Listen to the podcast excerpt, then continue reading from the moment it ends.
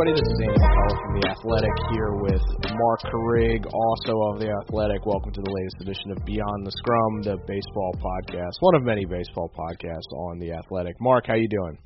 Doing great, doing great. Great, no one cares. Uh, we're here with a special guest this week. Uh, he's the what is your title these days, Jon? Are you president of baseball ops? Are you the GM? What what, what is it you do for the Texas Rangers? I like GM. I, Okay. I like a man of the people. yeah, that's good. Uh, it's general manager, possibly other things of the Texas Rangers, Jon Daniels. How are you, JD?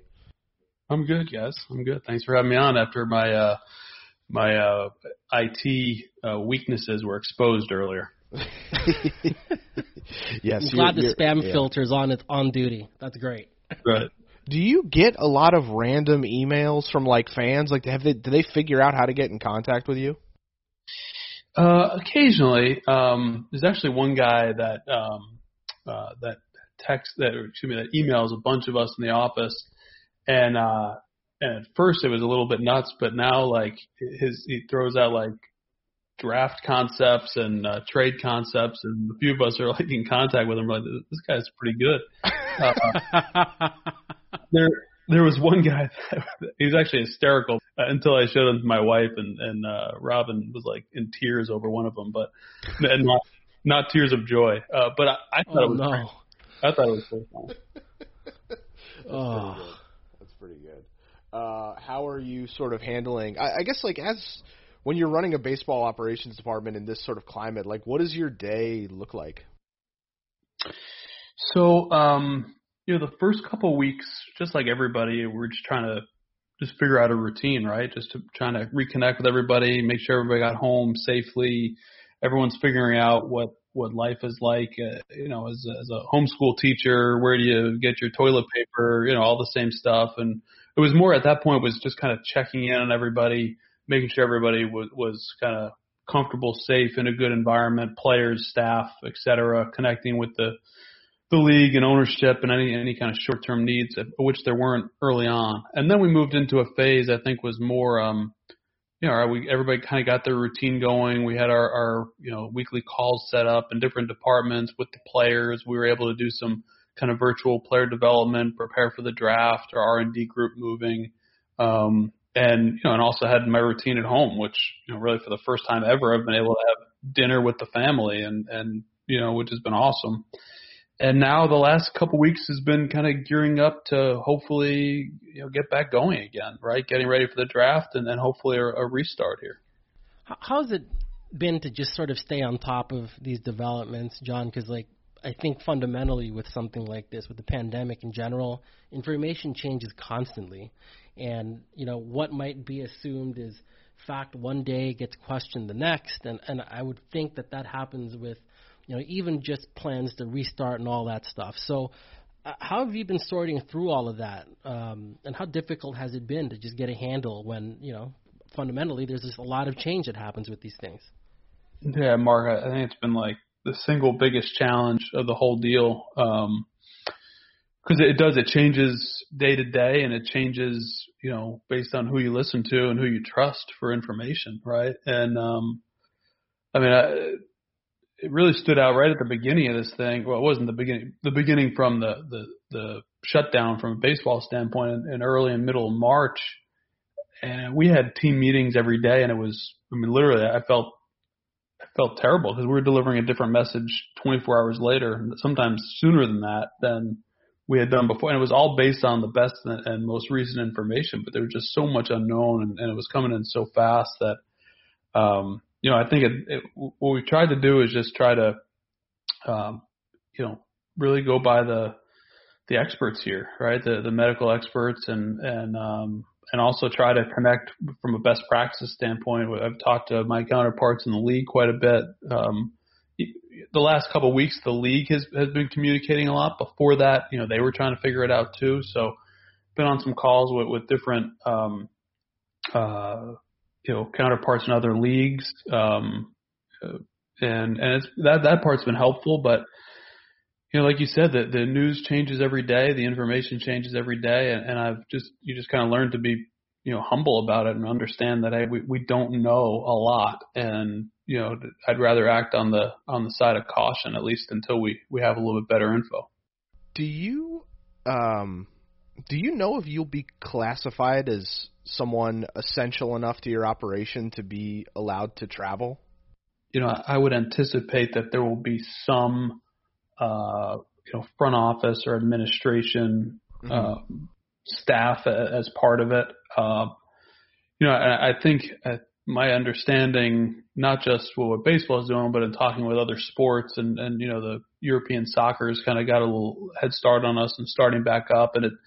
You know, I know that they're, they they've done it where there's kind of tiers of, of staff, right? There's there's staff that you know your your day-to-day coaching staff, your train your performance group, your training medical group that's there with the players, you know, day in day out, and then you have like kind of a concentric circles outside of that, um, you know, to where you know maybe maybe front office can can fit into that next one or different support groups and ultimately you know media and and and different other uh, groups. So I don't know yet whether you know front office will be in kind of that immediate. Uh, kind of the, the smallest circle in the bubble, or whether it'll be one outside of that. But I, I would think that we'll have a role. Mm-hmm. Yeah, be like sort of the ultimate, you know, fantasy uh, baseball like owner if you're like if you build the roster but you're not allowed to interact with any of the players when they leave Texas, I guess. Yeah, to be like a like an '80s movie where you just kind of sit up and yell from the suite, right? in an empty in an empty stadium. Yeah, we live in great times, just great, great times. Uh, right. Well, like I mean, this is you know we could talk about this longer, but it's it's so uncertain. It feels like you know, and, and frankly, it's not that fun because it you know it's sort of a bummer. But so like I I was reading through the Q and A that you did with the Athletic not too long ago, which was cool. Like I, I thought the, fans asked some pretty good questions, and one of them was I, I think you were asked about some of the transactions you'd made in your career, and you noted a couple that you thought were prominent, and one of them was Cliff Lee and I hadn't thought about that in a while. That was 10 years ago. Um, and as you said, it was a huge move for you guys. But what I remember from it, I was covering the Yankees at the time. I mean, the Yankees had pretty much gotten him, or at least that was the word. And it made me think, like, in your seat, in that moment, like, how do you even deal with hearing with something like that? And it made me wonder, like, what the process was that got it to the finish line for you guys when it seemed like it was going to go a different direction in 09, we were good. You know, I think if they had had the second wild card, we would have been in the mix for it. But like, you know, we we hadn't really broken through yet. 10 was like the first time where it was, it was there for us, and um, we had a good team, balanced team. We, our starting pitching needed some help, and Cliff was like clearly the guy out there, and um, and we were in it. And and all along with uh, with Seattle, uh, Justin Smoak was the guy that they needed in the deal and we proposed a million different options and trying to hold Smoak out. And you know, Jack was consistent that that Smoak had to be in the deal, and and it was such a lesson to me that like you know almost getting too cute with it. I think some of the things that we offered were probably ultimately would have hurt more um, even than uh, than than putting Smoak in and. And so we we don't put them in. And Jack told me one night, he said, "Hey, if I don't get Smoak, we're gonna go another direction." I said, "Well, you know, we held we held firm." And lo and behold, a couple hours later, on the on the, uh, you know, I think, I don't know if I where I heard it about what internet site or Twitter at the time or whatever. And, um, but the Yankees had a deal and, and I was devastated and we all were devastated. And, and that was, that was such a lesson learned right there. Of it was like, you know, are you going to be more sick if you make this trade or are you going to be more sick if you don't? And, and really had it, it kind of clearly answered for me. But anyhow, we, you know, barely sleep that night. We get up in the morning and there's these kind of reports that uh, I think it was David Adams, right, the infielder at the time, uh, mm-hmm. had a had a, an injury that was kind of holding the deal up. And we all looked at each other. I called Jack and uh, I said, "Hey man," I said, if, if we put Smoak in the deal, can we get the deal done?" And it moved fast fast from there. I mean, uh, oh. once we put Smoak in the deal, you know, I mean, it was a few other phone calls and there were a couple of iterations of the deal, but you know, you could tell we were gonna we were probably in the driver's seat at that point. And when we got the deal done that afternoon, I mean, it was I mean, it was unbelievable, man. It was like you know, oh, just cheers in the office. Went down and told Wash uh, downstairs, and you could hear the the chatter through the club. I mean, the energy was palpable. So um, that was that was the first time where we did like that was the first time we were tr- in a true like kind of go for it move, and um, and you could just feel like the the the connection throughout the organization. You know, so that that's why it really stood out to me. Man, that sounds like a roller coaster of emotions right there in a short period. Like, I, how do you even, you know, ascertain what's truly going on out there? Because in this case, like you saw a news report, as I remember, there was all sorts of stuff coming out there. Like it, it went from it's done to okay, wait a minute. But like as a GM, how do you sort through that? Are you strictly strictly reliant on what you're seeing reported publicly, or, or how much are you leaning on just your contacts somewhere else to sort of sort through this in real time when when the stakes are pretty big? I think you've got to pay attention to all of it, and yet use kind of the common sense, you know, because otherwise you could you know get drive yourself crazy with, with all that. So I, I mean, listen, we're we're definitely paying attention. I've learned not to personally like you know sit there and and, and follow a Twitter feed or anything during kind of high stress moments because you could you drive yourself crazy. But other people in the group are just you know kind of keeping us posted on, on what might be out there. You know, we're sitting at the trade deadline and and you know, a handful of us in the room and it's usually on mute, but the you know, MLB Network is up on the up on the TV, and you know, so I, I mean, I know that I know that some people are like, well, you got to remove emotion from the decision making process. I, yeah, maybe to a degree, but I don't think that happens anywhere, right? I don't think anybody is like. Some are more disciplined than others, but um, you know, I, I I'd like to be aware like what what the vibe is out there, what's going on, and then you're you know you're you're talking to a lot of people from other organizations, uh, either directly or indirectly, and you're trying to factor that in as well. I want to uh, maybe just scroll back just a little bit, uh, if it's all right, um, to talk about another trade. I know you've, uh, you know, kind of got to have a good sense of humor about this one, so I figure you can humor us here. But it was one of the first moves you made when you took over with the Rangers. Uh, you sent Chris Young, Terrmel Sledge, and Adrian Gonzalez to San Diego for Adam Eaton, the pitcher, and Akinori Otsaka. Uh, or Otsuka, excuse me. According to Wikipedia, this is generally considered the worst move of Daniels' career. Um, so it was good to get it, I guess, out of the way early. Um, what I'm curious about is when you're like a young guy coming onto the job, right, and you kind of make a move that turns bad relatively quickly. Did that impact your confidence in just trying to do the job? You know, like what? How did you sort of process, like just learning from a mistake like that? I'm curious.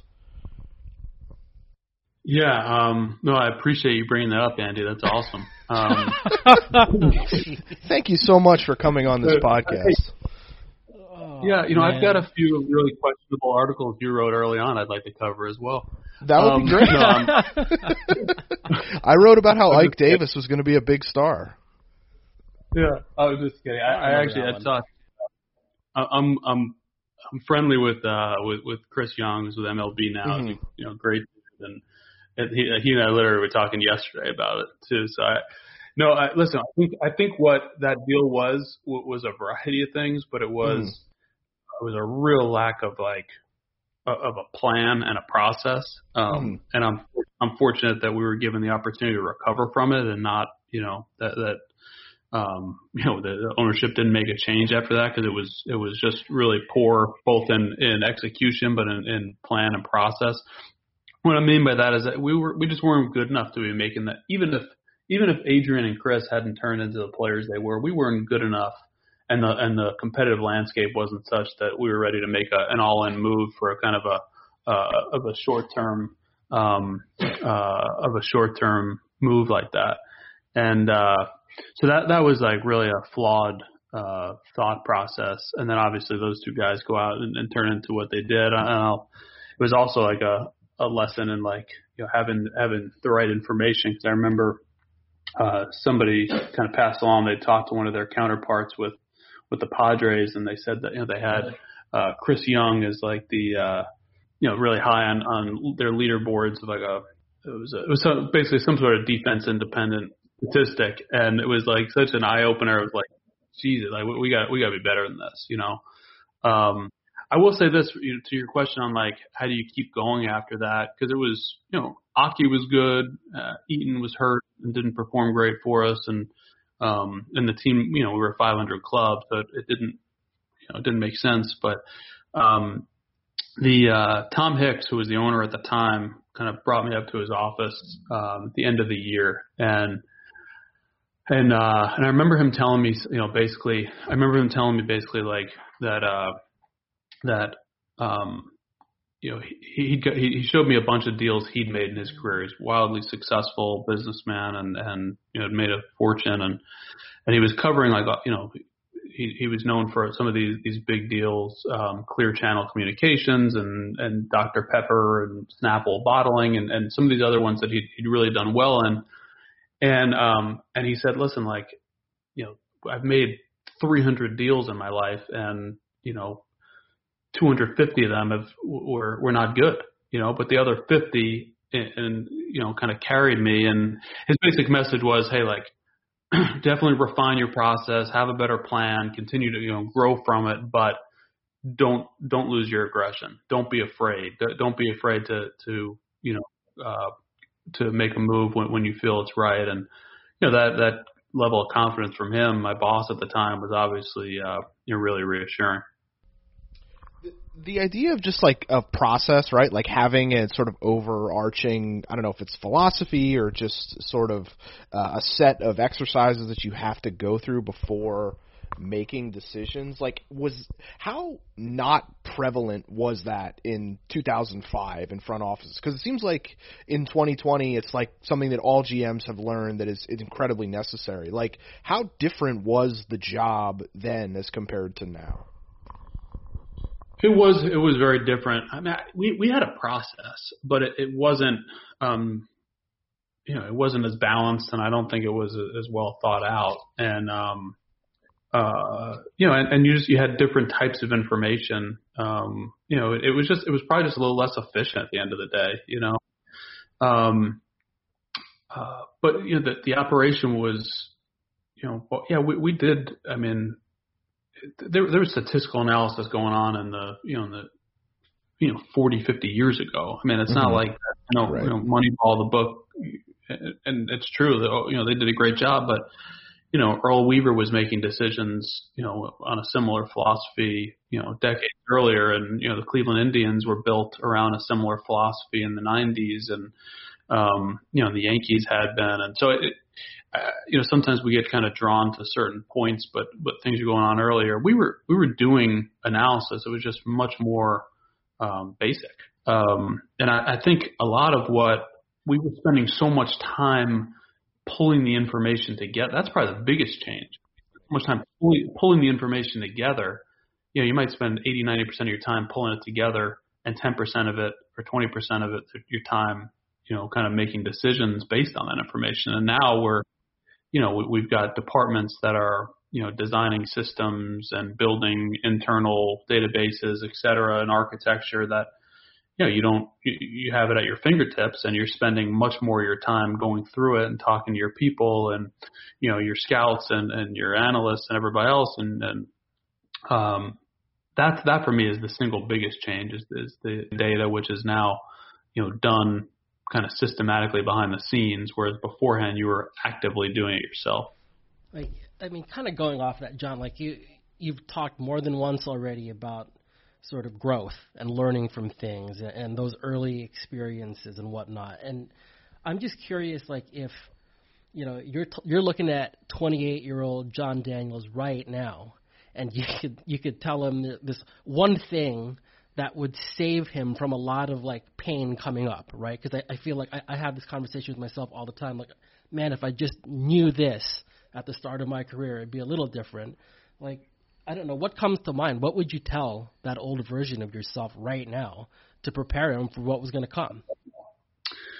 I mean, I, this seems pretty simple, but it, it, it kind of pulls a lot of different lessons together, and would just be slow down.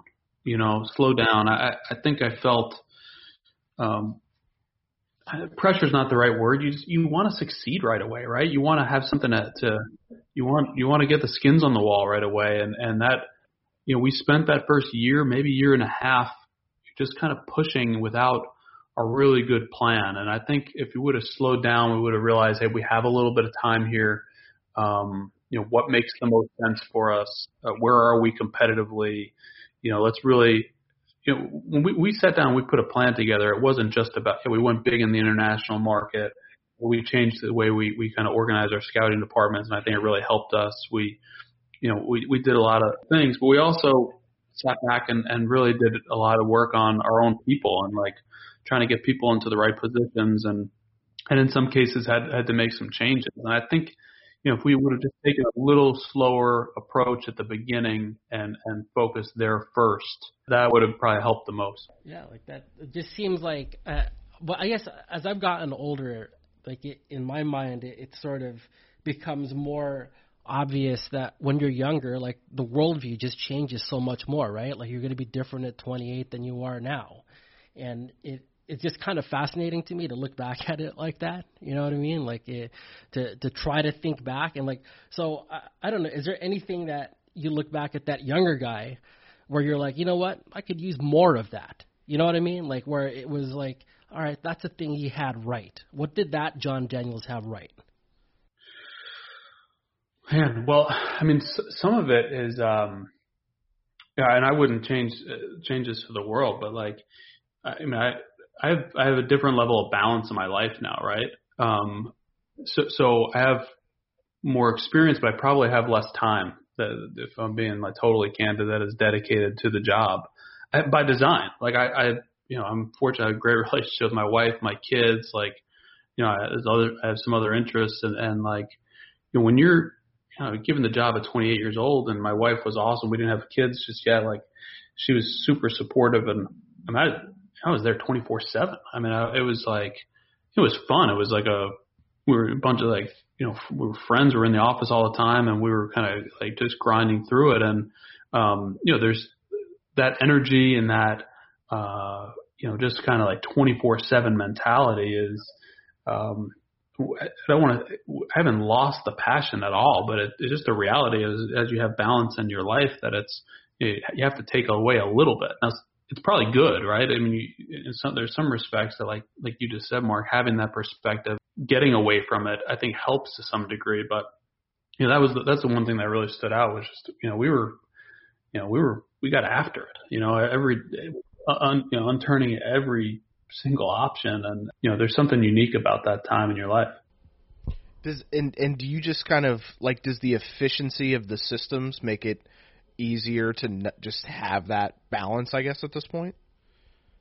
I think it. I think yeah. I think it helps. Um, although I, I I still think that's kind of like a, um, you know, what you said earlier, right? It was like uh, process and systems and efficient. They're all real, but they're also kind of catchphrases and and cliched a little bit too. I mean, it still comes down to like making good decisions for good reasons, having like a philosophy, having an idea, having a feel, um, you know, I, I don't think there's any, even the absolute best, most uh, analytically driven organizations are not basing their decisions on, you know, kind of like put pouring everything into a model and just one number comes out and you run with it. There's still a, you know, there, there's an art to it too, and so um, it, it helps. I mean, don't get me wrong. Like we said earlier, it helps not having to spend as much time pulling the information together. But then the flip side is like you learn a lot when you're pulling that information together, right? You see things like, you know, that you don't necessarily see when, when you're not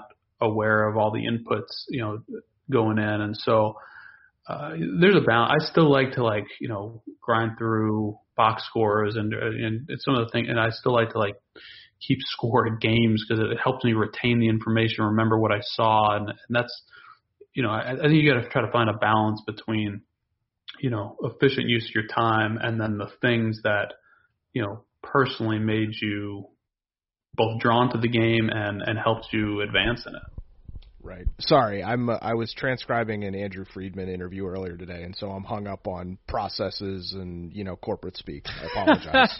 you know, I, I will say about Andrew, like, he's like, and, and I, you know, I know he he's he can do that, but uh, you know, that Tampa and I mean they've they have great like culture from a standpoint of like you know, treating people, and that's what I think gets lost. And and there are some organizations that don't right that are super analytically driven and system driven, and and and don't treat people well. And and you know that's what I I, I give him. I don't want to give him too much credit because you know, I don't want. to. I don't want. You know, I don't. He, he doesn't need it. Um, you know, that's what I think they've done a good job. Is like they've they've found that balance, um, and they've empowered people, and and they treat people well. There were uh, there were three uh, GMs hired to in for the 2006 season uh, who are still GMing now. It's yourself, Andrew Friedman, and Dayton Moore. And Dayton's 10 years older than both of you, and he looks the best of the three. So I don't know what that says about what the job does to human beings, but it is what it is. We share the spring training complex in uh, in in Arizona, and so I've gotten to know Dayton real well over the years. And uh, but he's like, I mean you talk about treating people well and, and being consistent philosophy and and you know it's funny he took he took heat early on and and uh and obviously like came out on the other side you know all the better for it but he's got he's got good hair yeah he's got a consistent look that helps yeah. Uh, well, Jon, thank you so much for coming on. We really do appreciate it, and uh, thank you for tolerating us as we uh, walk through this stuff. It was very kind of you to do.